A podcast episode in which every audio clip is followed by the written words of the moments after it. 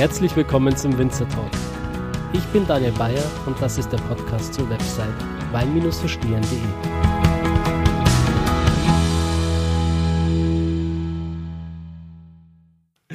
Ja, meine Lieben, die Moseltour geht weiter. Ich bin jetzt gerade eine Stunde der Mosel entlang gefahren. Da kriegt man erstmal ein Gefühl, wie groß das Ganze eigentlich ist.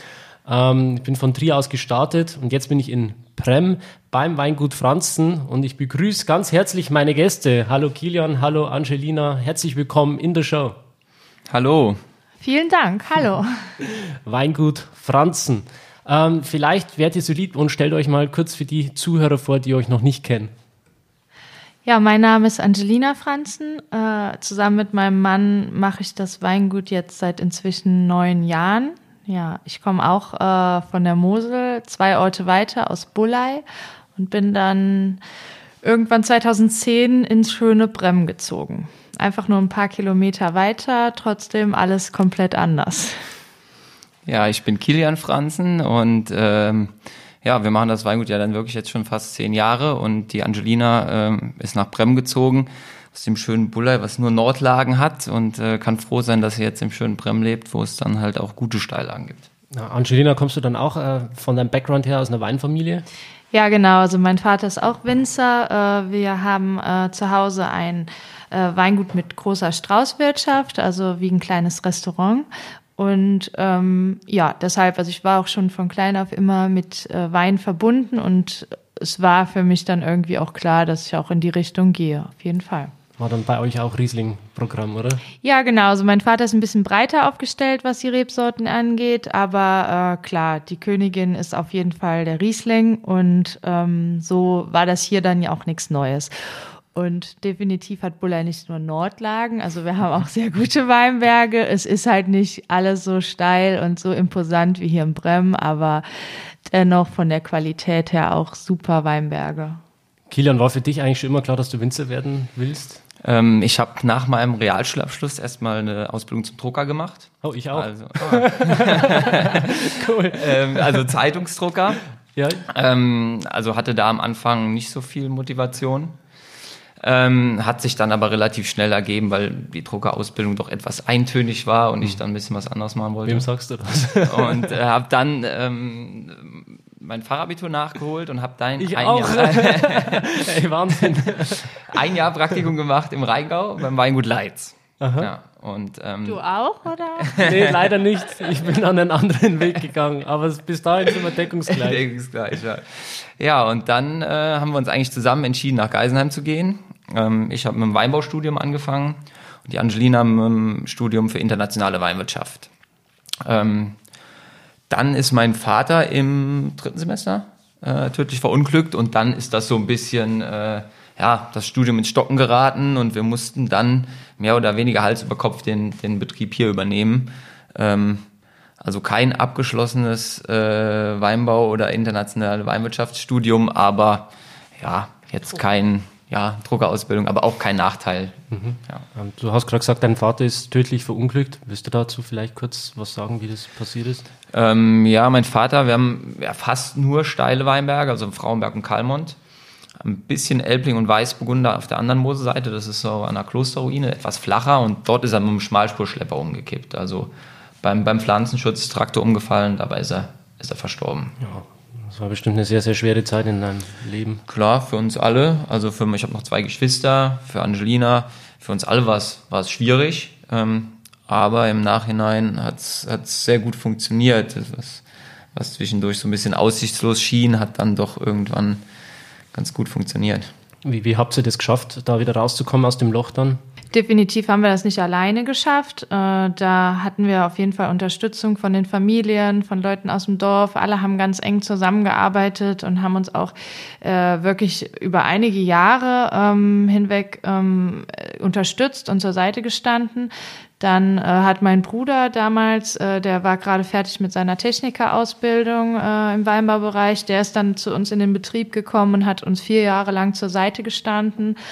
Äh, meine Mutter arbeitet heute noch bei uns, also es ist wirklich äh, nach wie vor eine sehr enge Bindung zwischen uns allen und ich glaube, nur so schafft man das, so einen Schicksalsschlag äh, irgendwie ja zu verarbeiten. Mhm. Aber ich glaube, an solchen Dingen wächst man dann irgendwie auch und ähm, wird stärker und äh, einen kann da nicht mehr so viel kleinkriegen. Also man baut echt ein dickes Fell auf. Mhm. Ja. Kilian, was hat sich seit damals verändert auf dem Weingut? Ähm, viel und gar nichts. ähm, Nee, klar, es ist, es ist so, dass man die ersten zwei, drei Jahre versucht hat, das Ganze irgendwie ähm, weiterzuführen und ja, irgendwann haben wir dann natürlich auch unseren eigenen Stil mit reingebracht, was die Weine angeht, aber was auch die Führung des Weinguts angeht, was die Etiketten angeht. Ähm, ja, es ist überall ein bisschen Veränderung da. Wir haben einige Weine neu eingeführt, einige auch, auch äh, nicht mehr im Programm. Also es gab in allen Bereichen gab es natürlich Veränderungen. Ja. Also grundsätzlich war es eigentlich so, dass wir erstmal gedacht haben, wir ändern jetzt alles. Das war alles falsch, was bis jetzt gelaufen ist. Man ist ja dann immer schlauer, wenn man äh, ja im Betrieb übernimmt und äh, so sieht, was bis dahin passiert ist. Und alles war so ein bisschen chaotisch und so ein bisschen unstrukturiert. Und dann haben wir gedacht, oh, wir machen jetzt alles besser. Und dann haben wir nach ziemlich kurzer Zeit gemerkt, dass das eigentlich alles ganz gut so war. Ja, viel, das, was wir dann geändert haben ähm, oder anders gemacht haben, wie meine Eltern, haben wir nachher dann doch wieder so gemacht, ja. wie sie es am Anfang gemacht haben. Zum, also, zum Beispiel? Also es geht schon so um den, äh, den Ausbau im Keller. Wir haben dann halt erstmal gedacht, es muss alles äh, viel strukturierter laufen und äh, viel mehr nach äh, Kalender, nach Zeit. Und irgendwann haben wir gemerkt, dieses chaotische Gären lassen, einfach mal die Weine machen lassen, was sie wollen, das war schon der richtige Weg und äh, das machen wir auch heute noch. Natürlich haben wir unsere eigene Linie reingebracht und haben alles ein bisschen mehr aufgeräumt, sage ich mal, äh, im, im entferntesten Sinn, weil also wir haben einfach unsere eigene Art und Weise hier untergebracht und ja, haben äh, unsere Linie irgendwie durchgezogen und dadurch hat sich natürlich äh, auch ein bisschen was optisch verändert, aber im Grunde genommen äh, ist es immer noch die Stilistik, die auch Kilians Vater äh, oder Kilians Eltern äh, hatten. Ja, was wir im Keller am Anfang direkt angeschafft haben, war eine Kühlung ähm, zur Gärsteuerung haben dann in den ersten zwei Jahren relativ viel damit gearbeitet und heute machen wir eigentlich gar nichts mehr damit. Also meine Echt? Eltern hatten keine und heute lassen wir auch wieder einfach alles gären, ob das warm gärt, ob das kalt gärt. Also bei uns läuft die Gärung da ziemlich ungesteuert. Einfach weil dadurch die, die verschiedenen Tanks komplett unterschiedlich werden mhm. und man einfach eine viel größere Komplexität reinkriegt. Mhm. Ja, wir haben halt gedacht, es müsste alles viel moderner sein und es müsste doch viel technischer sein und man hat doch heute die Möglichkeiten und äh, ja, irgendwann haben wir dann gemerkt, dass dieses Oldschool äh, Winemaking eigentlich ja. das ist, was wir geil finden und was wir auch machen wollen. Und unsere Weine gären ja teilweise über ein Jahr oder weit über ein Jahr. Ja, das heißt, die Gärung, ähm, auch wenn sie ein bisschen wärmer ist, dauert oft wesentlich länger, als wenn man mit, mit Reinzuchthäfen arbeitet. Mhm. Ähm, kannst du die Zuhörer vielleicht kurz mit ein paar Zahlen füttern? Äh, wie viel Hektar habt ihr? Wie viele Weine, Rebsorten? Also wir haben ungefähr elf Hektar. Ähm, Rebsorten haben wir ein bisschen Elbling, ein bisschen Weißburgunder, ein bisschen Spätburgunder, aber gut 90 Prozent sind Riesling. Und ähm, davon das meiste Steilslagen, also terrassiert in Frauenberg und Kalmont. Ähm, Flaschenzahlen, wir machen im Jahr ungefähr so 100.000 Flaschen. Mhm. Kalmont ist der steilste Weinberg. Steilste Weinberg Europas, genau. Europas, ja. Ich war leider noch nicht droben. Ja, Gerne. Also Hast du deine Kletterschuhe dabei? Leider nicht. ja, wir können auch mit der Monorackbahn fahren. Dann, äh, ja, ohne Kletterschuhe kann man zwar nicht aussteigen, aber dann kann man die Aussicht genießen. Ja, vielleicht, vielleicht kannst du den Zuhörern kurz beschreiben, wie dieser Kalmont aussieht, was der für eine Neigung hat. Und ähm, also der Kalmont ist eine ein Weinlage, die zwischen Brem und äh, Ella liegt. Sieht ein bisschen aus wie so ein nach Süden geöffneter Hohlspiegel. Ähm, steigt von der Mosel ungefähr 300 äh, Meter auf und ist im Prinzip komplett nach Süden ausgerichtet und hat ganz viele kleine Terrassen, viele Felsvorsprünge dazwischen. Ähm, und ja, es wechseln sich immer Felsen und, und äh, Rebstöcke ab. Also wahnsinnig imposant, wenn man dann auch drum steht. Ich glaube, da gibt es auch einen Wanderweg, oder? Gibt es einen Klettersteig durch, genau. Und äh, was man vielleicht noch zum Kalmann sagen kann, er hat ähm, bis zu 68 Grad äh, Hangneigung. Das entspricht ähm, so ungefähr 170 Prozent. Also man hat dann schon wie so eine Wand wow. steht er da. Also wenn man da davor steht, denkt man, es ist eigentlich eine, eine Klippe, oder? Ja, genau so sieht's aus. Wie, wie kann man da drin überhaupt noch arbeiten? Wie kann man darin irgendeine Traube zupfen, ohne gleich runterzustürzen? Wenn man natürlich von klein auf da aufgewachsen ist oder in diesen Weinbergen aufgewachsen ist, dann ist man das gewöhnt. Ähm, klar, man muss trittsicher sein, Höhenangst sollte man keine, keine haben und man muss auch, gerade wenn es ein bisschen nass ist, auf dem Schieferboden schon aufpassen. Und man geht ja immer nur so von Stock zu Stock. Das ist dann auch ganz gut, weil dann äh, wirkt das nicht so riesig und nicht so äh, gefährlich, wie wenn man jetzt ein Riesenstück da drin äh, zurücklegen muss. Aber man hangelt sich ja eigentlich nur so von einer Traube zur nächsten. Und dann ist es eigentlich ganz okay. Also ich muss sagen, äh, ich war schon am Anfang ein bisschen geschockt, als ich das erste Mal im Kalband äh, arbeiten musste, aber dann irgendwann verliert man so ein bisschen äh, die Angst oder ähm, ja, die, es ist nicht mehr so extrem imposant, aber man verliert definitiv nicht den Respekt dafür. Und das ist auch ganz gut so, weil äh, dann wird es nämlich, glaube ich, gefährlich. Mhm, das kann ich mir gut vorstellen. Ja, äh, wir haben uns damals kennengelernt ähm, beim Margaretenhof. Genau. In Eil.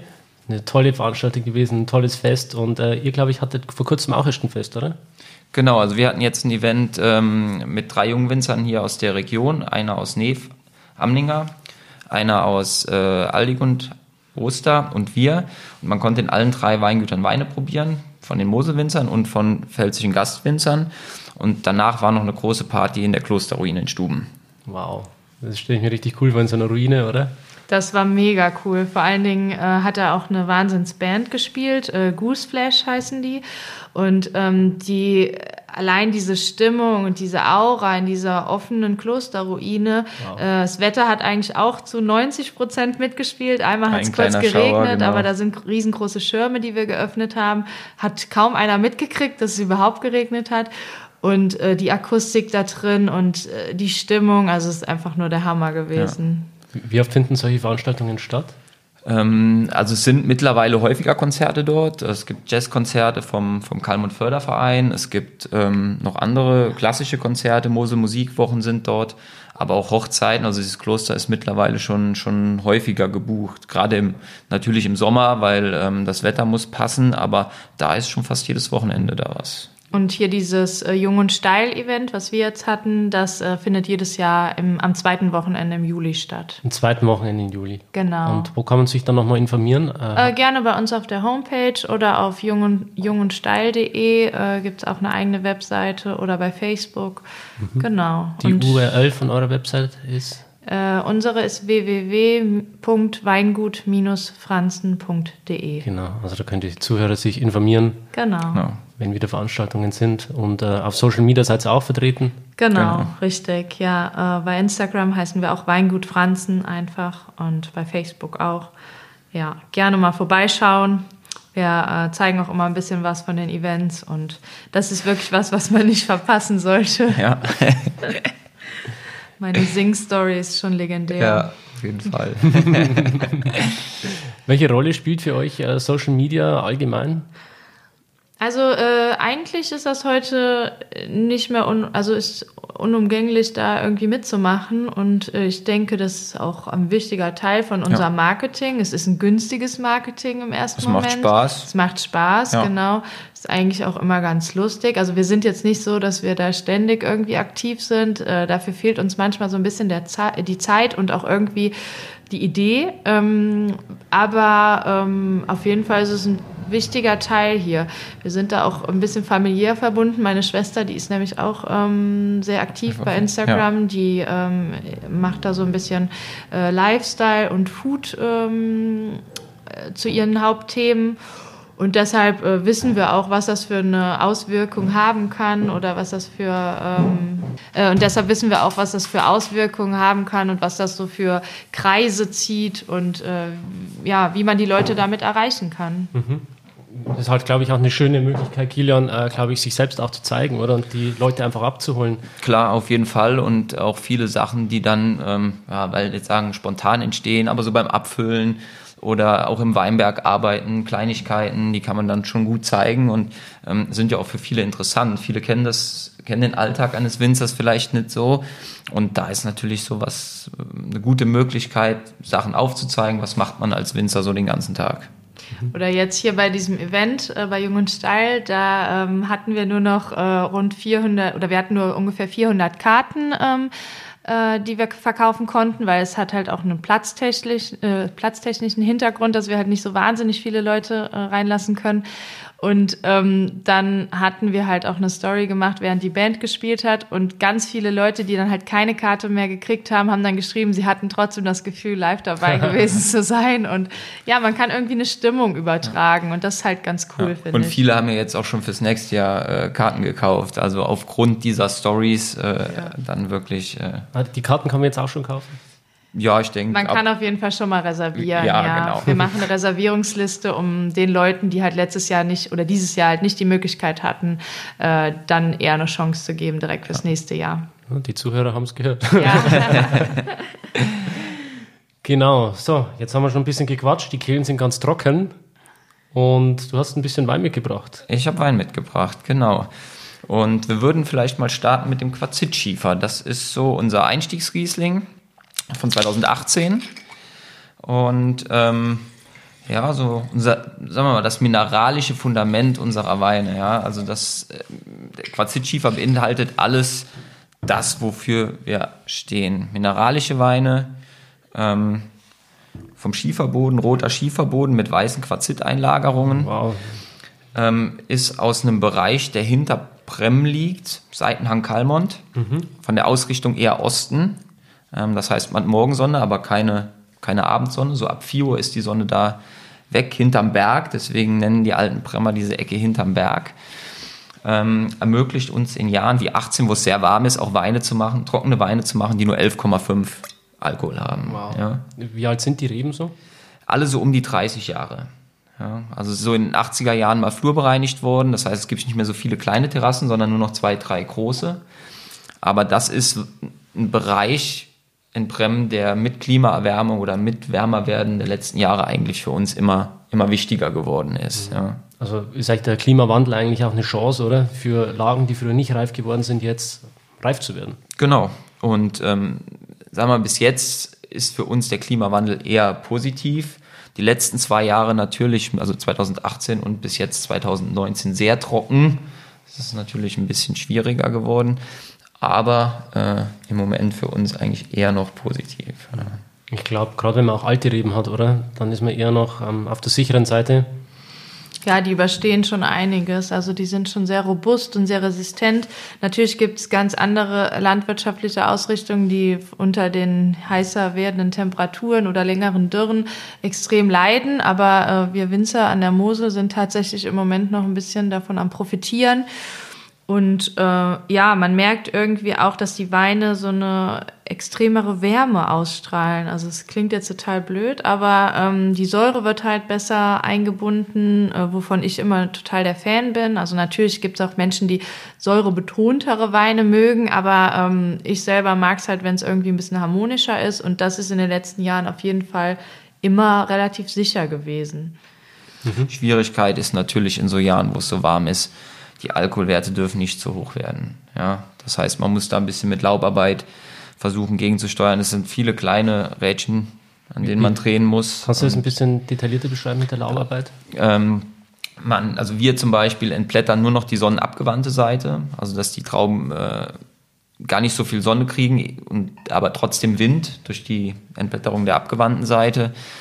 Ähm, wir haben in den letzten Jahren eher wieder ein bisschen mehr Trauben geerntet. Also wir hatten früher eine kurze Route angeschnitten, schneiden oder eine, eine Route angeschnitten, schneiden jetzt wieder zwei kurze an, sodass die Reife, weil ein bisschen mehr Trauben da sind, einfach ein bisschen nach hinten geschoben werden soll. Ja. Also es ist nicht optimal, dass wir im September bei 30 Grad Riesling lesen gehen. Das wollen wir eigentlich nicht.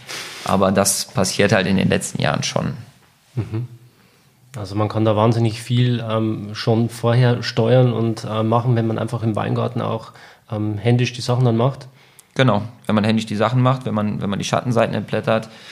Oder wie wir jetzt auch eine Kombination aus allem, dann auch wieder ein bisschen schwächere Lagen kauft, die vielleicht so ein bisschen in Vergessenheit geraten sind und dadurch auch ein bisschen weniger Sonnenstunden einfach hat und dadurch auch den Alkohol etwas niedriger halten kann. Ja, oder was auch ganz wichtig ist, ist immer so der richtige Zeitpunkt für jede Arbeit. Ähm, Ob es die Laubarbeit angeht oder auch natürlich das Wichtigste, die Lese. Äh, 2011 war eigentlich auch schon so ein Paradebeispiel äh, für ein heißes Jahr. Äh, und da sind wir nach dem Kalenderlesen gegangen. Das war unsere zweite Ernte. Äh, wir haben 2010 übernommen, 2011 war dann der zweite Jahrgang. Und irgendwie sind wir dann ernten gegangen, wie es halt immer gemacht wurde. Und äh, wenn man dann den Oktober als wichtigsten Lesemonat sieht äh, und wir haben dann nachher Alkoholwerte beim Gutsriesling schon von 13 Prozent, ja gut, die will halt keiner irgendwie trinken. Ja, wir haben uns ja auch irgendwann selber, selber nicht gefallen, ja, und haben dann eigentlich mit zwei Zwölfer Jahrgang den Stil komplett geändert, äh, auf jeden Fall, was den, die Alkoholwerte angeht. Also eher wieder Alkoholwert nach unten. Ein bisschen und, früher ernten gegangen, ja. äh, damit man halt einfach das Mostgewicht nicht bis oben zur obersten Spitze treibt und äh, dann am Ende dann leichtere und ein bisschen kühlere Weine kriegt. Mhm. Wenn, wenn du deinen Weinstil in drei Adjektiven ausdrücken könntest, welche wären das?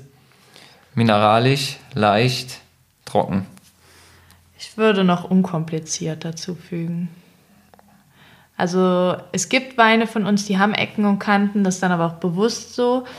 Aber der, die, ich sag mal, 80 Prozent unseres äh, Sortiments sind einfach Weine, die jeder trinken kann. Mhm. Also es sind nicht leichte Weine oder einfache Weine, sondern einfach Weine, die auf jeden Geschmack irgendwie zutreffen können. Dann würde ich sagen, probieren wir mal deinen Wein, Quarzit, Schiefer Riesling 2018, zum Wohl. Also er hat auf jeden Fall die angesprochene Mineralik von dir in der Nase. Richtig schön. Am Mund, finde ich, hat man dann eher noch die Pfirsichfrucht mit dabei. Und auch wirklich eine Säure, die ihm nochmal das entsprechende Rückgrat gibt. Ja. Schöner Wein. Wo liegt der preislich? Der liegt jetzt bei 8,50 Euro. Also das ist so unser Gutsriesling-Einstieg. Ähm, wie würdest du sagen, äh, wirkt sich dieses ähm, Rotschiefer, ist jetzt das, gell? Und diese genau. Quarzit-Einschlüsse auf ja. den äh, Wein aus? Welche zusätzliche Geschmackskomponente verleitet dem Wein? Also man hat ja in den, also dieser rote Schiefer oder diese rote Färbung kommt ja einfach durch den hohen Eisenanteil im, im, in diesem Schiefergestein und dadurch bekommen die Weine eine unglaubliche Würze und eine gewisse Salzigkeit. Also man hat dann schon eher Weine, die äh, vom Schiefer geprägt sind. Ähm, wir haben ja dann noch andere Parzellen im Nefer Frauenberg, die eher so einen grauen Schieferboden haben. Da schmecken die Weine eher, als ob man in Rieslingtraube beißt. Also man hat dann ganz, ganz klare Unterschiede zwischen roten und grauen Schieferböden. Und dann gibt es den Devonschiefer noch, den, den bläulichen, oder? Den bläulichen, den haben wir hier aber eher weniger, ja. Ab wann geht es los mit dem Devonschiefer? Hinter Pünderich, also eher Mittelmosel. Ja, und wir sind jetzt quasi an der Terrassenmosel. Terrassen. Genau. Kannst du das vielleicht kurz für die Zuhörer mal kurz erklären, wie sich das unterscheidet ja. an der Mosel? Also man hat die, man hat die Obermosel, ähm, dann kommt die Mittelmosel, die geht dann ungefähr bis Pünderich. Und von Pünderich bis nach Koblenz an die Mündung ist es dann die Terrassenmosel. Terrassenmosel, wo wir jetzt sind, heißt einfach so, weil das Tal viel enger wird, viel schmaler wird und man eigentlich rechts und links ähm, steile Weinberge hat und auch Terrassenweinberge hat. An der Mittelmosel ist das Tal oft auf einer Seite etwas weiter. Also man hat eine Seite, die terrassiert und ganz steil ist und eine Seite, die etwas offener ist. Mhm. Und dementsprechend verändern sich auch die Bodengegebenheiten, oder? Die Bodengegebenheiten verändern sich ganz klar. Ähm, man hat hier halt wirklich eher, oder von Pünderich bis nach Koblenz runter oft auch diesen roten Schieferboden. Den äh, hat man an der Saar zum Teil, gell? Saar hat man auch, genau, genau. An der Mittelmosel ist er eher selten. Es gibt, glaube ich, an der Mittelmosel den Örziger Würzgarten, da ist es auch noch, aber sonst sind die Lagen eher grau und blau. Interessant.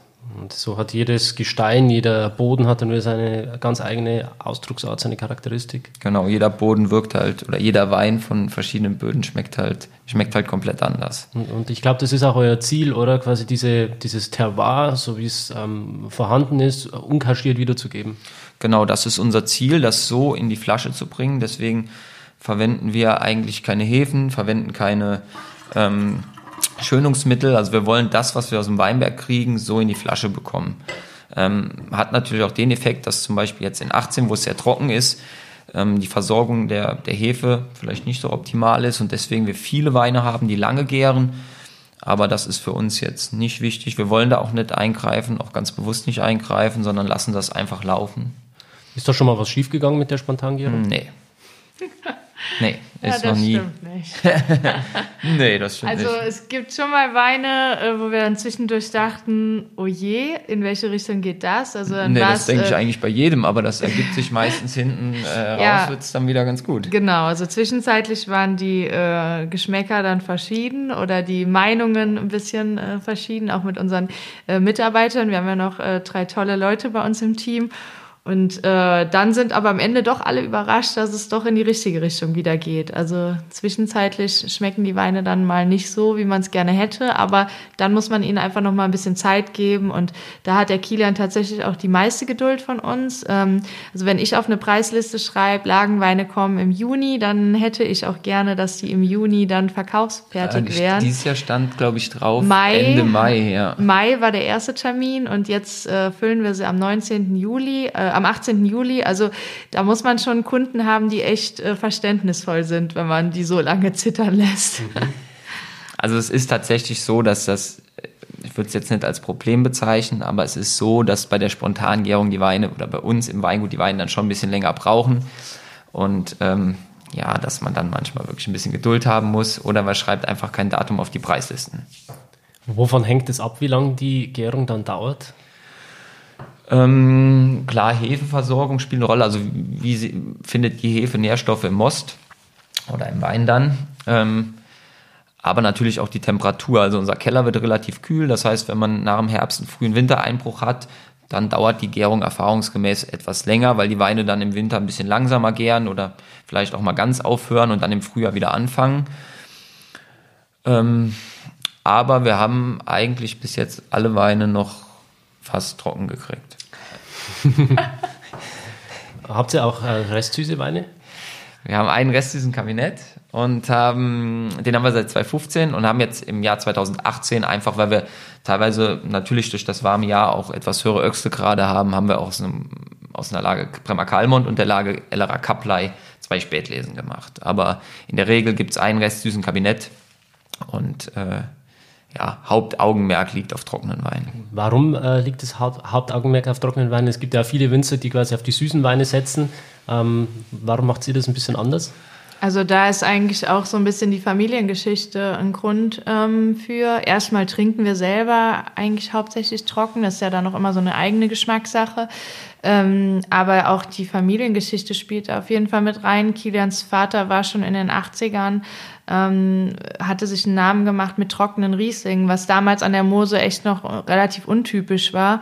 Äh, war die Mose ja doch eher Süßwein orientiert und ähm, Kilians Papa hatte dann wirklich so ja, sich einen Namen hier gemacht mit äh, richtig trockenen, durchgegorenen Riesling. Und ähm, das haben wir einfach so weitergemacht äh, im ersten Moment und im zweiten Moment definitiv auch, weil es einfach unsere eigene Empfindung ist, das, oder unser eigener Geschmack so ist. Aber manchmal hier und da, was mit ein bisschen mehr Restzucker finden wir inzwischen auch ganz gut. Der Geschmack entwickelt sich ja auch immer mal wieder neu. Und man muss dazu sagen, den Kabinett, den haben wir 2015 dann äh, das erste Mal gemacht, weil unsere Tochter da auf die Welt kam und wir halt ganz gerne auch einen Wein haben wollten, den sie in 20 Jahren trinken kann aus ihrem Jahrgang. Und äh, ist dann mit Trocknen immer so ein bisschen schwierig. Und ja, das mit den Spätlesen, da sind wir jetzt tatsächlich schon etwas offener geworden, äh, dass wir auch in Jahren, wo das Jahr einfach perfekt auch mal für einen Süßwein ist, auch mal einen Süßwein machen. Aber ich denke, nach wie vor wird unser Sortiment hauptsächlich aus trockenen Weinen bestehen. Ja, vom Kabinett haben wir ja, von dem 15er Jahrgang haben wir so 500 Flaschen weggepackt. Die gibt es natürlich jetzt nicht mehr so ganz, da fehlen schon ein paar. Ich weiß nicht genau, ob die bis zum 18. oder bis zum 20. Geburtstag äh, reichen, aber Also sie darf auf jeden Fall niemals heiraten, weil für ihre Hochzeit haben wir keinen Wein mehr. naja, Müsst ihr euch noch was einfallen lassen. ja, ja. Vielleicht Ja. von anderen Weingütern 15er Kabinetts aufkaufen. Das war eine Idee. Das wäre eine Idee. Ja. Und welche Weingüter denkt ihr da spontan? Clemens Busch wäre vielleicht eine Option. Ja, wäre auf jeden Fall eine gute Idee. Die sind auch super äh, in der Süßweinecke. Ja, Ja. Oder bei Matthias Knebel mal anknopfen. ja, stimmt, der hat auch ein 15er Kabinett. Ja. Wir werden schon was zusammenkriegen. Vielleicht ich hören die. Richtigen gerade zu. Ja, ich denke, wir haben äh, ein paar äh, Freunde in der Süßweinecke. Da kriegen wir schon was zusammen. Bestimmt. Ja, dann würde ich sagen, machen wir weiter mit dem nächsten Wein. Das ist jetzt ein Wein, der heißt, der Sommer war sehr groß. Ähm, Gibt es im Sortiment seit 2011. Grund da war, wir, als wir den Betrieb übernommen haben, kannte uns keiner als Betriebsnachfolger. Dadurch, dass ich ja was anderes gelernt habe. Und dann wollten wir uns mit dem Wein so ein bisschen vorstellen. Ja, dann haben wir einen Wein gemacht, der einen Flyer noch dazu hat, wo halt die Geschichten, die in dem Jahr passiert sind, einfach noch draufstehen und die Leute halt so sehen, was passiert in dem Weingut, was ist neu, was, was ist alles so privat passiert, was ist, ja, was passiert so in, im Laufe eines Jahres in einem Weingut. Wir wollten einfach so ein bisschen was Persönliches mit einbringen, ähm, um uns halt persönlich auch den Leuten vorzustellen. Äh, wir sind ja nun mal keine gestandenen Winzer von über 50 und ähm, dachten halt einfach, es wäre ganz schön für die Kunden, wenn sie so einen Einblick bekommen, was in so einem Weingut alles so abgeht. Äh, da waren auch viele Dinge, die schiefgelaufen sind, waren dann auch mal auf den Sommerflyer mit drauf. Äh, was im Jahr alles so an Investitionen ansteht, kommt schon mal rein. Äh, was, was, kaputt gegangen ist, genau. Monorackbahn kaputt gegangen, Traktorreifen kaputt gegangen. Tatsächlich auch mal der ein oder andere private äh, Teil, wo wir im Urlaub waren oder was wir so erlebt haben, was unsere Tochter für Fortschritte macht. Und äh, sowas knallen wir da halt alles jedes Jahr rein und die Kunden sind immer schon ganz aufgeregt und freuen sich immer schon auf den neuen Sommerflyer, weil sie halt wieder was Neues von uns kennenlernen. Und der Wein heißt jedes Jahr so, aber es ändert sich, ändert sich jedes Jahr ein bisschen das Erscheinungsbild. Also der Flyer, aber auch die Schriftart, die Farbe. Er war dann mal ähm, neonblau, weil das früher so verregnet war, neonpink, als die Emilia auf die Welt kam. Jetzt 2018 ist er neongelb weil das Jahr wirklich sehr warm war. Ähm, 2019. Ja, da. Braun er, wegen trocken. Sind wir uns noch nicht ganz sicher. Das glaube ich nicht. ihr habt gerade euer Privatleben nochmal angesprochen. Ähm, an der Stelle würde mich mal interessieren, ihr seid ja quasi damals ähm, quasi eigentlich ins kalte Wasser geschmissen worden, schon mit dem Weingut. War wahrscheinlich wenig Zeit, ähm, Urlaub zu machen oder zu verreisen. Jetzt ähm, seid Eltern. Ähm, wie bringt ihr das alles unter einem Hut? Ähm, würdet ihr gerne mal wieder Urlaub machen? Was würde euch reizen? Welche Länder faszinieren euch? Ähm, ist da noch Licht am Ende des Tunnels? Also tatsächlich war es so, dass wir die ersten Jahre ähm, ja, Freizeit komplett hinten angestellt haben. Wir haben uns dann erstmal tatsächlich nur auf den Betrieb konzentriert, haben auch eine Sieben-Tage-Woche durchgezogen und waren eigentlich nie im Urlaub, mal kurz so zwei, drei Tage irgendwo an eine Ver Veranstaltung, die sowieso war, drangehangen oder so, aber ja, es äh, war dann auch in dem Moment gar nicht wichtig und haben wir auch nicht gebraucht. Aber irgendwann kam dann natürlich der Moment, wo auch Leute, die Anfang 20 sind, mal merken, okay, vielleicht eine kleine Pause wäre mal ganz gut. Und dann äh, ja, haben wir angefangen, halt einmal im Jahr irgendwie eine Woche ähm, uns Auszeit zu nehmen und wegzufahren. Und tatsächlich ist das Wort fahren auch das Stichpunkt, äh, der Stich das Stichwort, ja. Äh, wir fliegen eigentlich nie. Also Kilian ist kein großer Flieger. Emilia hat riesengroße Panik vor Flugzeugen, obwohl sie noch nie in einem gesessen hat. Äh, mir ist das eigentlich immer ganz egal, aber der Kilian sagt immer, der Urlaub fängt beim Autofahren an und beim Fliegen erst, wenn man angekommen ist. Also deshalb äh, orientieren wir uns eigentlich immer an fahrbare Ziele. Meistens müssen natürlich auch Weinberge vorhanden sein. Also dieses Jahr werden wir auch noch in Urlaub fahren und zwar nach Südtirol, äh, Kaltern die Ecke, ähm, weil da ja auch Weinberge sind. Und da kann man dann äh, Privates mit Beruflichem verbinden. Also so ist es eigentlich bei uns immer, dass wir uns eine Ecke aussuchen, die wirklich mit dem Auto zu erreichen ist. Oder wir fahren mal an die Nordsee oder an die Ostsee. Ja, oder. Ähm, Wo es jetzt nicht so viele Weinberge gibt. ja, da gibt es ja nicht so viele Weinberge. Dieses Jahr habe ich dir nochmal den Gefallen getan, dass du in eine Weinregion darfst. Aber ja, klar, also es ist nicht immer einfach, ähm, sich Auszeiten zu nehmen, aber seitdem die Emilia da ist, klappt das eigentlich wesentlich besser, weil wir auch sehen, dass sie das halt auch einfordert. Also äh, gestern war ein gutes Beispiel. Wir hatten jetzt länger keinen freien Sonntag mehr und dann haben wir gestern spontan gesagt, wir nehmen uns den Nachmittag für sie frei ähm, und sind dann um drei Uhr mit ihr ins Schwimmbad gefahren und sie hat halt schon die ganze Zeit im Auto gesagt, oh, ihr seid die besten Eltern auf der Welt und so. Also Kinder lassen einen ja ganz schnell spüren, ob man was richtig oder falsch macht und äh, sie fordert das dann auch ein, wenn sie Mama und Papa Zeit braucht und das ist, glaube ich, so ein guter Wecker, weil ohne Kind äh, merkt man das nicht so schnell. Was ja auch ganz schön ist, wir haben ja jetzt ein bisschen umgebaut. Ähm, Überlegung war zuerst, ob wir ähm, aus dem Dorf rausgehen und woanders eine Halle bauen, haben uns dann aber schnell entschieden, ähm, ja, im Weingut umzubauen, da das Kältehaus äh, zu erhöhen, damit wir eine zweite Presse reinkriegen und ein bisschen Platz zu schaffen. Das heißt, man kann arbeiten und hat auch noch ein bisschen äh, private Zeit, will nicht sagen gleichzeitig, aber wenn wir abfüllen, ist die Emilia mit dabei, im Herbst ist die Emilia mit dabei. Das heißt, man, ja, man arbeitet, aber trotzdem ist die Familie immer um einen, ja, und Emilia merkt nicht so, dass wir nicht so viel Zeit haben. Genau, das stimmt schon. Und bei uns gibt es so eine Regel, äh, morgens und abends wird zusammen verbracht. Also äh, das Abendessen ist immer, äh, hat immer Priorität und da kann das ja. Telefon klingeln, wie es will. Ähm, abends wird gemeinsam am Tisch gesessen und nochmal über den Tag gequatscht. Und sie ist halt jetzt auch in einem Alter, also sie wird jetzt vier. Äh, sie erzählt halt auch, ähm, was ihr gefällt und was sie stört. Und dass sie noch mal gerne in Urlaub will oder wohin sie will. Sie würde am liebsten immer wieder, wir hatten letztes Jahr eine Fjorde-Tour gemacht, sie würde am liebsten immer wieder in die Fjorde zurück. Das hat ihr total gut gefallen. Die habe ich zum 29. Geschenk gekriegt. Zum 30. Ja. Ähm Und das ist auch schon ein bisschen her. oh je. Ja, auf jeden Fall ist das mit Kind natürlich, ähm, muss man sich eher mal zwingen, auch äh, ein bisschen mehr Auszeiten zu nehmen wie vorher. Mhm. Also ist das quasi euer Anker, euer Hafen, ja. den ihr eigentlich noch gebraucht habt, oder? Auf jeden Fall. Ja. Also sie hat irgendwie ja. alles äh, perfekt gemacht. Also äh, das, was man vorher manchmal sich nicht gegönnt hat, das gönnt man sich jetzt einfach mit der Begründung, dass unser Kind uns halt auch mal braucht. Auf jeden Fall. Also früher war es ganz oft so, dass wir den Sonntag halt äh, trotzdem in der Vinothek gestanden haben und gesagt haben, nee, das brauchen wir jetzt, das müssen wir machen. Aber jetzt verstehen die Kunden dann auch mal, wenn wir sagen, ja, sorry, der Sonntag gehört unserer Tochter. Und ja. das versteht jeder, weil die meisten Leute Kinder haben und mhm. auch denen äh, Zeiten geschenkt haben. Und ja, Familienzeit geht da auf jeden Fall oft ja. vor. Und es ist ja auch so, wenn man dann sieben Tage die Woche durcharbeitet, dass die Gefahr besteht, dass man so ein bisschen den Spaß an der Arbeit verliert. Und äh, wir wollen der Emilia, es ist der schönste Beruf der Welt und das wollen wir der Emilia auch vermitteln und sie soll ja auch irgendwann mal das Weingut weiterführen. Ja. Mhm. Jetzt sagt sie noch, sie will Winzerin werden. Ich hoffe, dass das noch ein paar Jahre so bleibt. Äh, wie machst du das deiner Tochter schmackhaft? Warum ist für dich Winzer der perfekte Beruf?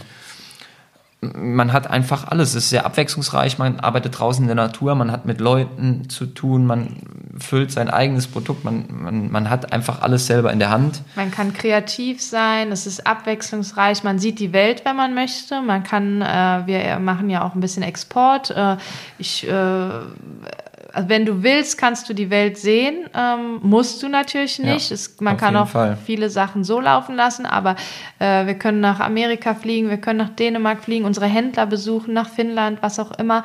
Ähm, und ähm, das ist halt was, was du in wenigen Berufen hast, dass du so eine abwechslungsreiche, äh, so einen abwechslungsreichen Aufgabenbereich hast und irgendwie ja vom Marketing übers Kreativsein, ja. übers Technische, übers äh, ja komplett nass werden beim Regenwetter im Weinberg stehen. Ähm. Einen Abend mit Anzug bei einer Weinveranstaltung, am nächsten Morgen mit Arbeitshose im Jungfeld und äh, Beikraut weghacken. Ja, das, das ist halt ja. unglaublich abwechslungsreich und ähm, macht unglaublich viel Spaß. Ja. Und das Wichtigste ist, glaube ich, äh, Kindern mit auf den Weg zu geben, wie schön dieser Beruf ist, indem man nicht jammert. Also natürlich hat man auch manchmal eine Phase, wo man denkt, oh Gott, warum muss das jetzt alles gerade schief laufen? Eine Maschine nach der nächsten geht kaputt und was weiß ich. Also es gibt ja auch mal negative Phasen, definitiv.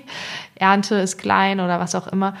Und ähm, aber trotzdem, es gibt keinen Grund, deshalb den Kopf in den Sand zu stecken. Also, also ähm, das ist halt immer so was, wo ich glaube ich derjenige bin, der den Kilian dann wieder nach oben ziehen muss. Also Kilian verliert immer schnell mal die Geduld oder steckt mal ganz schnell den Kopf tief in den Sand rein und dann gehe ich hin und ziehe ihn wieder raus, weil ich dann sage, komm, also das ist ja wohl, letzte Woche ist unser Kieselgurfilter kaputt gegangen. Da habe ich schon gedacht, oh je, der schließt sich gleich irgendwo ein, aber dann muss ich hingehen und sagen, komm, es gibt jetzt Schlimmeres, gell? Das ist Geld, was wir jetzt investieren müssen, definitiv, passt vielleicht gerade auch nicht rein, aber äh, so ist das halt nun mal. Es kommen auch wieder Phasen, wo mal eine Zeit lang nichts kaputt geht, gell?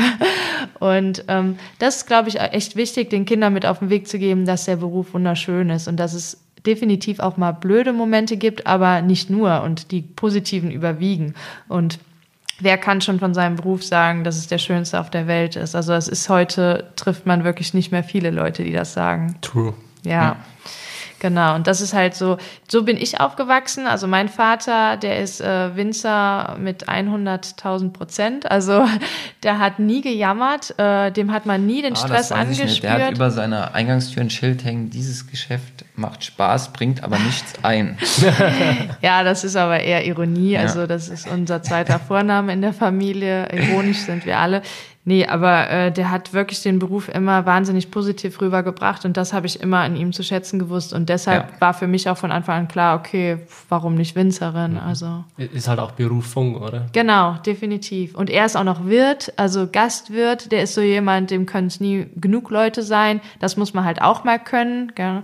Äh, hatte Hattest du am Anfang auch so ein bisschen deine Probleme mit? Ja, sagen wir mal, Weinproben war jetzt nicht mein, mein äh, größter Spaß bei der Arbeit. Ja. Ja, aber inzwischen. Nee, äh, das ist klar. Ja, da Ja. bist du reingewachsen, Ja, absolut. Ja. Würdest du sagen, du bist dann vom äh, Grundcharakter eher extro oder introvertiert? Introvertiert. Ja, auf jeden absolut. Fall. Hört man doch, ich rede doch gar nichts. Quatsch. Nein, also Kian war schon immer eher introvertiert und äh, hatte halt Probleme. Also wenn einer mal die äh, Situation locker gemacht hat oder vorgewärmt hat sozusagen, dann, Dann läuft's, Dann ja. läuft super. Und so war es immer. Am Anfang hat er mich immer in eine Weinprobe reingeschickt und hat gesagt, ja, geh du mal den Anfang machen. Und sobald die Leute das erste Mal gelacht haben, ist er rein und hat mich nicht mehr zu Wort kommen lassen. Also ist wirklich, und inzwischen äh, ist er der Vollprofi. Ja. ja. Wobei das ja bei uns immer noch die klassische Arbeitsteilung ist. Angelina macht Marketing und Büro und eigentlich die Weinproben und ich mache eher oder bin eher im Außenbetrieb und im So kann sich jeder dann auf seine Stärken konzentrieren und Ja. ihr ergänzt euch perfekt gegenseitig. ja, meistens. Wann nicht? Ja, es gibt auch schon mal so Situationen, wo ich ihn dann ins Büro zwinge, wenn der Schreibtisch anfängt, äh, schon die oberste Etage der Papierhaufen äh, Haufen runterzuschmeißen. Also mein Schreibtisch liegt immer voll mit Papier, was ich eigentlich bearbeiten müsste, aber so richtig äh, Lust habe ich dazu dann nicht. Ja. ja, dann gibt's schon mal natürlich auch eine Diskussion, dass vielleicht auch mal ein bisschen Zeit in, ins Büro gesteckt werden müsste, weil alles kann ich da auch nicht machen. Es gibt einfach Dinge, die der Inhaber selber machen muss. Aber äh, ja, ansonsten sind wir eigentlich echt harmonisch, überraschend harmonisch. Gehört auch zu jeder Beziehung und jeder Ehe, wenn man miteinander lebt, dass es auch mal reibt. Ja, Sonst hat man keine Fall. Beziehung. Ja. Ja. Ganz genau. Gut, so, back to the wine. Ähm, der Sommer war sehr groß. Ich würde sagen, wir stoßen jetzt mal an und probieren das Ganze. wir kommen schon zusammen irgendwie. Was das Besondere am Sommer ist, ist eigentlich, dass es der einzige Wein bei uns ist, der aus Parzellen mit grauen und mit rotem Schieferboden ist. Also es ist quasi ein Lagencuvée aus Frauenberg und Kalm und alle anderen Weine, die wir haben, sind entweder von dem einen oder von dem anderen Boden. Ja. Und auch hier wieder ähm, Alkoholwert niedrig für einen trockenen Wein, 11,5. Restzucker ist jetzt ein bisschen höher als beim Quarzitschiefer. Und ich finde, man merkt direkt, es ist nur nicht, nicht nur dieses Mineralische, sondern man hat auch eher dieses fruchtige oder die fruchtigen Einflüsse von dem, vom grauen Schieferboden. Ich finde, ja. man hat so eine sehr schöne, reife Pfirsichfrucht. Die hat Ja. man auch, genau. Also sehr, sehr reife. Auf jeden Fall, man merkt, dass es warm war. Ja, Aber das steht im Wein auch. ja. Ja, absolut. Sehr schön. Ähm, was hat es mit dem Etikett auf sich, diese ähm, ähm, Kugeln, die da drauf zu sehen sind? Das sind äh, Trauben. Ah, Genau, das soll die goldgelben Trauben symbolisieren, Und die, die, wir in haben diesem Jahr hatten. Gesichter, also das sind Smileys. Ähm, Ach, es jetzt wurde auch ich schon gefragt, genau, ob es Oliven sind. stimmt, die Dieses Jahr war es nicht so eindeutig. Cool. Aber es sollten halt Trauben darstellen. Ja. Aha. Und auf dem Rückenetikett sind dann auch Teile vom, vom Flyer. Also die zwei Trauben sollen dann Angelina und ich sein. Und die kleine auf dem Fahrrad ist dann die Emilia, weil die dann im äh, letzten Jahr Fahrradfahren gelernt hat. ja, Cool. da unten, was war das? Ah ja, wir sind 2018 Newcomer des Jahres im Falstaff. Ah, Wenn eine Auszeichnung, deswegen ist da unten die Traube mit dem Newcomer. das war bestimmt auch nochmal ein toller Moment, oder? Das war sehr gut, ja. Das hat auch, hat auch viel Spaß gemacht und hat uns schon ein bisschen überrascht. Wie wird man Newcomer? Wie, wie läuft es ab? Also hier hat eines Tages jemand vom Falstaff Also wir haben äh, in dem Weinführer Falstaff haben wir Weine eingeschickt, die wurden verkostet. Und dann kam die an, oder kam irgendwann die Nachricht, dass wir nominiert sind mit zwei anderen Betrieben zum Newcomer des Jahres. Und dann wurde ein kurzer Film gedreht, ein Imagefilm. Und dann gab es eine, wie eine Briefwahl, weiß nicht mehr genau, wie viele Leute, 120? Ich glaub, 100 äh, Jurymitglieder Ja, oder sowas. sowas. So ausgewählte ähm, Leute aus allen Bereichen. Also ich glaube, viele Journalisten und Weinhändler und ähm, so eine gemischte Jury war das. Die Ja. wurden dann angeschrieben. Sommeliers waren, glaube ich, noch ein paar dabei, also Ja. ganz gemischt. Und dann gab es diese Briefwahl und dann gab es eine Preisverleihung. Genau.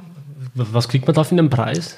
Äh, das ist eine äh, Weinkaraffe. Eine, ich glaube, die ist mundgeblasen, wenn ich mich nicht täusche. Also eine ganz schicke Weinkaraffe Karaffe und äh, eine Urkunde. Und ja, wir wurden dann halt bei dieser Preisverleihung offiziell geehrt. Und das war halt richtig cool, weil äh, da wussten wir ja noch gar nicht, dass wir gewonnen haben. Also die anderen beiden äh, Nominierten waren auch äh, dabei.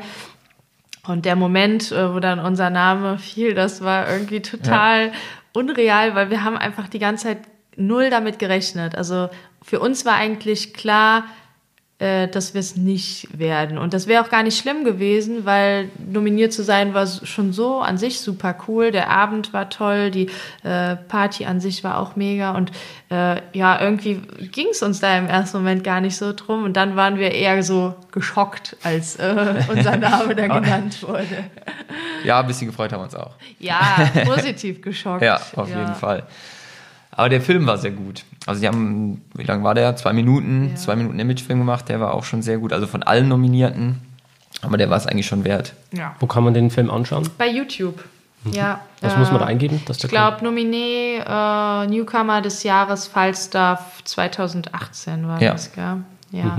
Also Weingut Franzen, Falstaff, Newcomer des Jahres reicht wahrscheinlich. Den kann ich ja dann in die Shownotes von dieser Episode mit Ja. einfügen. Ja, Genau. sehr gerne. Dann die, können die Zuhörer sich das direkt anschauen. Ja. Ja, einen Wein hast du noch? Genau. Das ist jetzt ein Wein aus dem Bremer Kalmont. Ähm, und seit ein paar Jahren darf man diese kleinen Kadasterbezeichnungen wieder draufschreiben. Also die ganze Lage Kalmont ist ja in kleinere Bereiche aufgeteilt. Und das sind bei uns Kaulen. Zwischen zwei Felsrippen liegen die Weinberge. In diesen Kaulen oder Mulden gibt es relativ viel Boden, relativ viel Wasser. Ähm, Obwohl es so ein Felsklumpen ist. Also man denkt es nicht, aber das ist so. Und ähm, unsere Kaul oder der Wein heißt Bremer Kalmont Fachkaul. Und die Fachkaul ist ein Weinberg, der ist ungefähr zwei Hektar groß. Die unteren Terrassen sind ungefähr mm, 72 bis 78 Jahre alt. Der obere Teil ist vor 12 und oder vor 12 bis 13 Jahren neu gepflanzt worden. Und das ist quasi ein Wein nur aus diesem einen Weinberg. Von unten nach oben einmal durchgelesen und von jedem Stock die beste Traube. Wow. Und ähm, auf dem Etikett sieht man so ein bisschen, ähm, dieser Weinberg, bevor wir den gekauft haben, waren das 112 einzelne Weinberge. Also durch die Erbteilung immer kleiner geworden. Ähm, kleinste Parzelle war 18 Quadratmeter und die größte war 1000. Ja. Und das ist jetzt aus dem Jahrgang 2016, kam dann im September 2017 erst in Verkauf. Und äh, oben am Flaschenhals sieht man Bernkastler Ring. Vielleicht kannst du zu dem kurz Genau. ein bisschen was erklären. Also es gibt ja, äh, an der Mosel gibt es zwei Weinversteigerungsgesellschaften. Das ist einmal Bernkastler Ring und einmal der VDP. Ähm, wir sind Mitglied im Bernkastler Ring, ähm, der eigentlich älter ist wie der, wie der VDP. Und wir dürfen dann auch ein großes Gewächs machen. Also wir sind, äh, man hat sich mal geeinigt, dass die Richtlinien dieselben sind. Das heißt, es gibt ein Bernkastler Ring großes Gewächs und es gibt ein VDP großes Gewächs. Großen Gewächse sind dann immer die besten trockenen Weine in einem Betrieb. Und äh, beim VDP gibt es, glaube ich, dann noch die Kennzeichnung große Lage. Gell? Das ist dann quasi, wenn die Weine restsüß sind und von dieser großen Lage. Genau, genau, genau. Das gibt's äh, beim Bernkastler Ring nicht. Das, äh, also bei uns gibt's nur das große Gewächs. Große Lage schreiben wir dann eigentlich nicht drauf. Genau. Ihr konzentriert euch ja sowieso auf die trockenen Weine, von daher. Also ähm, der Bernkastler Ring ist halt nur an der Mosel entlang und ähm, ja, da kommen einige äh, qualitätsorientierte Riesling-Weingüter dann in dieser Vereinigung zusammen. Gibt es da irgendwelche Auflagen, dass man da reinkommt? Klar, auf jeden Fall. Also es, es wird ganz klar nach Qualitätskriterien entschieden.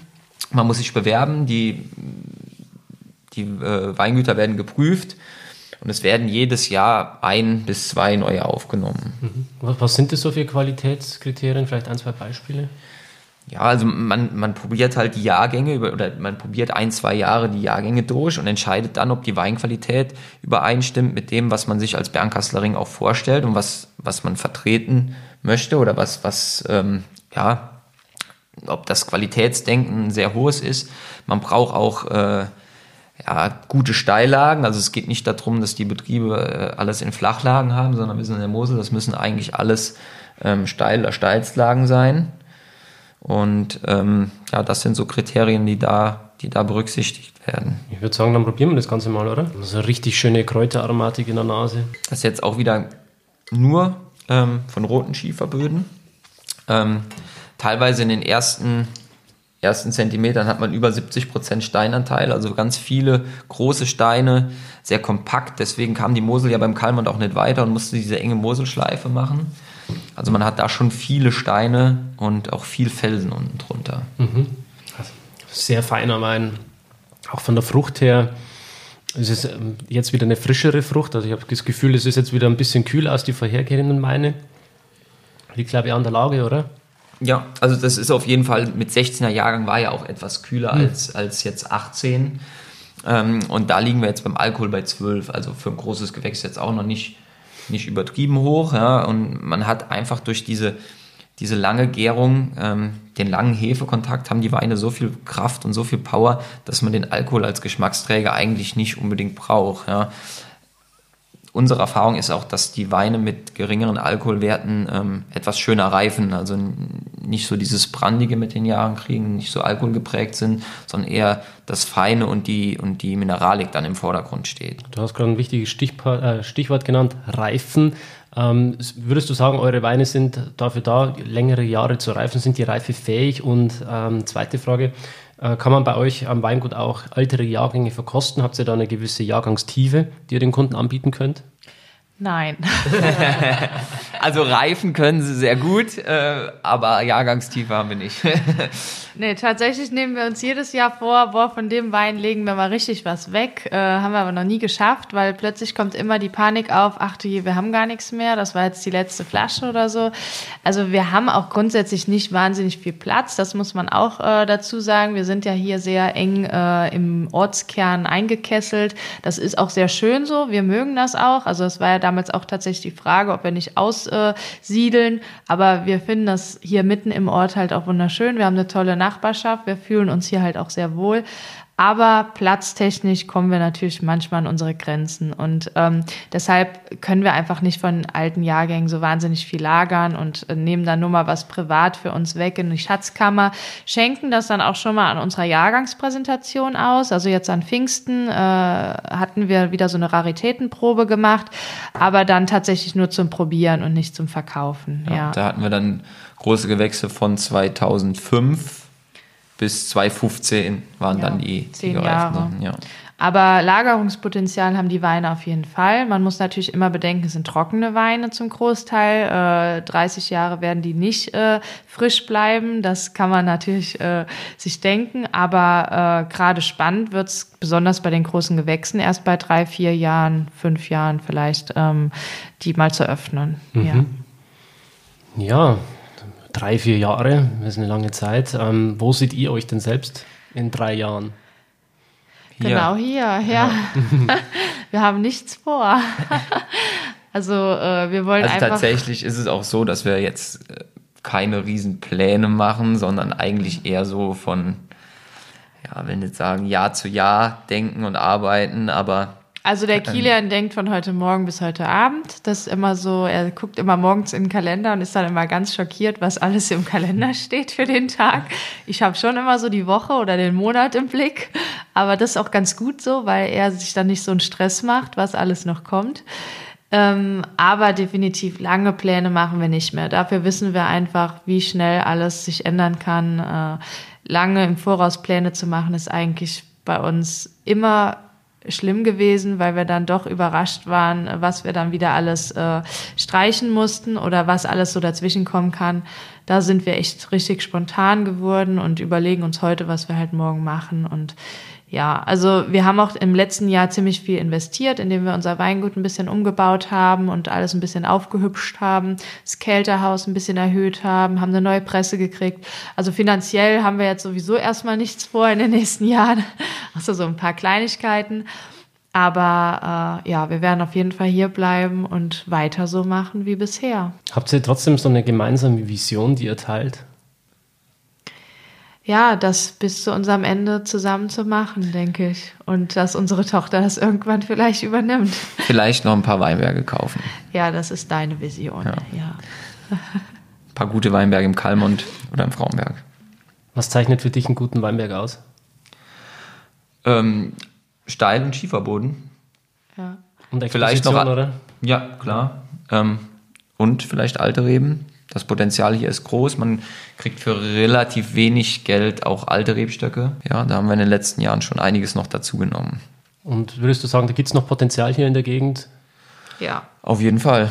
Also es, es wird sogar immer mehr, wow. was man nehmen kann oder kaufen ja. könnte. Wie, wie schaut es da preistechnisch aus? Sind die momentan sehr hoch oder geht es? Nee, also es, die Leute sind eher froh, wenn es jemand äh, tatsächlich weitermacht und sie den Weinberg nicht brach liegen lassen müssen.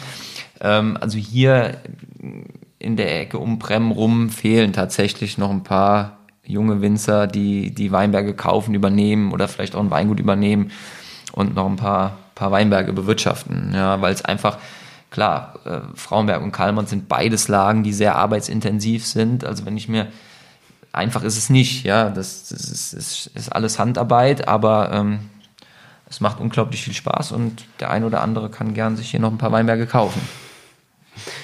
Ja, würde mir auch gefallen.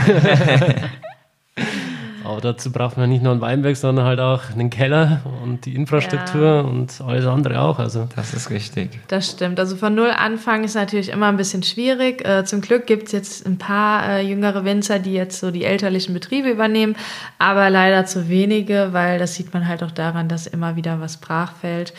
Ähm, aber klar, eine Struktur muss schon gegeben sein. Ähm, Keller wäre ganz cool. Äh, unserer ist nämlich auch bald erschöpft. Ähm, aber äh, das ist auf jeden Fall möglich. Man muss halt natürlich von vornherein wissen, dass man hier nicht für fünf Euro pro Flasche ähm, Weinbau betreiben kann. Das geht nicht. Also man muss schon eine gewisse Preisstruktur einbauen, äh, damit das überhaupt wirtschaftlich machbar ist. Mhm. Wo würdet ihr sagen, ist da so der Break-Even-Point, ab wann rentiert, also beziehungsweise wann sind die Kosten eigentlich gedeckt für so eine Flasche Wein? Also ich sag mal so, im Kaimont kann man definitiv eigentlich keinen Wein unter 14, 15 Euro ja, äh, verkaufen. Wir sind da wirklich schon noch teilweise zu günstig. Das ist vielleicht so eine Vision, die wir für irgendwann haben sollten, dass wir äh, stetig ein bisschen am Preis arbeiten. Äh, es ist natürlich immer ganz schwierig, äh, Preise zu erhöhen, aber sind wir mal ehrlich, äh, jeder, der durch einen Klettersteig geht und sich das mal anschaut, der kommt zurück und sagt, mein Gott, eure Weine sind zu günstig. Ja, auf also, jeden Fall. Ähm, das ist schon ein Haufen Arbeit, der da äh, anfällt. Und es gibt ja auch viele Leute, die das zu schätzen wissen. Also sind die auch bereit, dafür den einen oder anderen Euro mehr zu zahlen. Aber mhm. unter 14 Euro, glaube ich, ist es schwierig. Was denkst du, wo das bei in den Flachlagen äh, losgeht, preislich? Ja, es kommt natürlich auch drauf an, äh, macht der Winzer äh, eine Handarbeit oder fährt er mit der Maschine. Also ich Reduziert denke, er den Ertrag, also genau. das ist natürlich ähm, die Kostenfaktoren. Ja, genau, ja. auf jeden Fall. Also ich denke, man sollte äh, so ein Naturprodukt, was mit unheimlich viel Liebe gemacht wird und mit unheimlich viel Arbeit äh, sowieso nicht verschenken. Also sowas sollte nirgends für zwei, drei Euro im Regal stehen, auch wenn es äh, vielleicht ein bisschen mehr Maschineneinsatz sieht als unsere Weinberge. Aber äh, klar, kommt auch immer auf die Qualität oder auf die äh, Bearbeitung oder den Anbau an. Mhm. Das war nochmal sehr interessant auf jeden Fall. Das interessiert auch viele meiner Zuhörer, ähm, wie es da immer preislich ausschaut. Wie kann man das fair argumentieren, dass die Flasche dann trotzdem ein bisschen teurer ist? Manche Winzer konzentrieren, konzentrieren sich ja auf dieses Segment unter 10 Euro. Ja. Was dann auch wiederum sehr interessant ist, aber ich glaube, da bluten auch viele Winzer an der Mosel. Ja, also man muss das immer so als Querschnitt sehen. Gell? Unser Quarzitschiefer kostet 8,50 Euro, das ist ein Steillagenwein. Der sieht auch ähm, unsere Hände bei der Ernte, also äh, da ist auch nichts mit der Maschine geerntet. Ja. Ähm, man muss dann halt sehen, dass wir dann wiederum ja auch Weine haben, die dann über die 20 Euro gehen. Also wenn der Schnitt unter dem ganzen Sortiment noch ein kleines Plus davor hat, dann funktioniert das. Aber nur Weine für 8,50 Euro könnten wir definitiv nicht nee, machen. das würde nicht funktionieren. Also. Ich meine, die Bereich, wo der Quarzitschiefer herkommt, hat man halt den Vorteil, es sind keine äh, kleinen Terrassen mehr da. Das heißt, wir müssen keine Trockenmauern aufbauen. Das ist ja auch was, was im Kalm und in dem Frauenberg auch noch dazu kommt. Wir müssen jedes Jahr vier, fünf Trockenmauern wieder aufbauen, was Geld kostet, was Zeit kostet. Und ähm, das hat man in den Quarzit-Schiefer-Bereichen natürlich nicht, aber das ist auch was, was dann natürlich bei den, beim Kalmont und bei den Frauenbergweinen auch noch mit dazukommt. Ja. Die ganze Arbeit, aber auch dieses, dieses Trockenmauern wieder aufbauen. Mhm. Das sind auf jeden Fall wichtige Faktoren. Ähm, wir sind dann eigentlich schon am Ende vom Interview. Ich frage die äh, Gäste am Schluss immer von der Show, ähm, ob sie noch abschließende Worte haben für die Zuhörer. Ja, also mein abschließendes Wort oder mein Tipp wäre, äh, einfach mal hier an die Mosel kommen und sich das Ganze live anschauen, den Kalmon Klettersteig äh, wandern. Das ist so das Beste, was uns in den letzten Jahren passiert ist, äh, dass die Leute das irgendwie live mitkriegen können und da durchklettern und sehen, was wir uns da vorstellen oder was wir uns da für eine Arbeit machen. Und das ist auf jeden Fall kann gleich nochmal. Da ist was los auf dem Weingut. Ja, hier. also äh, wie gesagt, ich würde den Leuten auf jeden Fall empfehlen, mal hierher zu kommen und äh, sich das Ganze live anzuschauen, mal durch den Kalm- und Klettersteig zu wandern. Äh, das ist echt eine super Erfahrung, wahnsinnig imposant, äh, an diesen Bergrippen entlang zu klettern. Es hört sich jetzt dramatischer an, als es ist. Also wir laufen da auch mit unserer Tochter durch. Äh, es ist auf jeden Fall anspruchsvoll, aber nicht unmachbar und dann gerne bei uns im Weingut, Weingut vorbeikommen, unsere Weine verkosten und gucken, was wir hier so den ganzen Tag machen. Genau. Ja, ich bedanke mich bei euch. Es war wirklich ein schönes Gespräch. Ähm, hat mir jetzt auch nochmal wirklich die Augen geöffnet, was bei euch so abgeht, ähm, welche Leidenschaft dahinter steckt, ähm, wie ihr das auch mit der Familie vereinbart. Gerade nach dem schweren Schicksal Schicksalsschlag vor einigen Jahren äh, habt ihr es wieder geschafft, hier wirklich ähm, was Großes aufzubauen, eine schöne Vision auch für eure Tochter quasi, den e äh, Weg jetzt schon zu ebnen und seid auf einem ganz großartigen Weg. Vielen Dank. Ich sage auch danke und bis zum nächsten Mal. Ciao, ciao. Schön, dass du dabei warst. Wenn dir dieser Podcast gefallen hat, dann bewerte mich auf iTunes. Wenn du Fragen hast oder mehr Informationen zum Thema Wein suchst, dann schau auf meiner Website wein-verstehen.de vorbei. Bis zum nächsten Mal.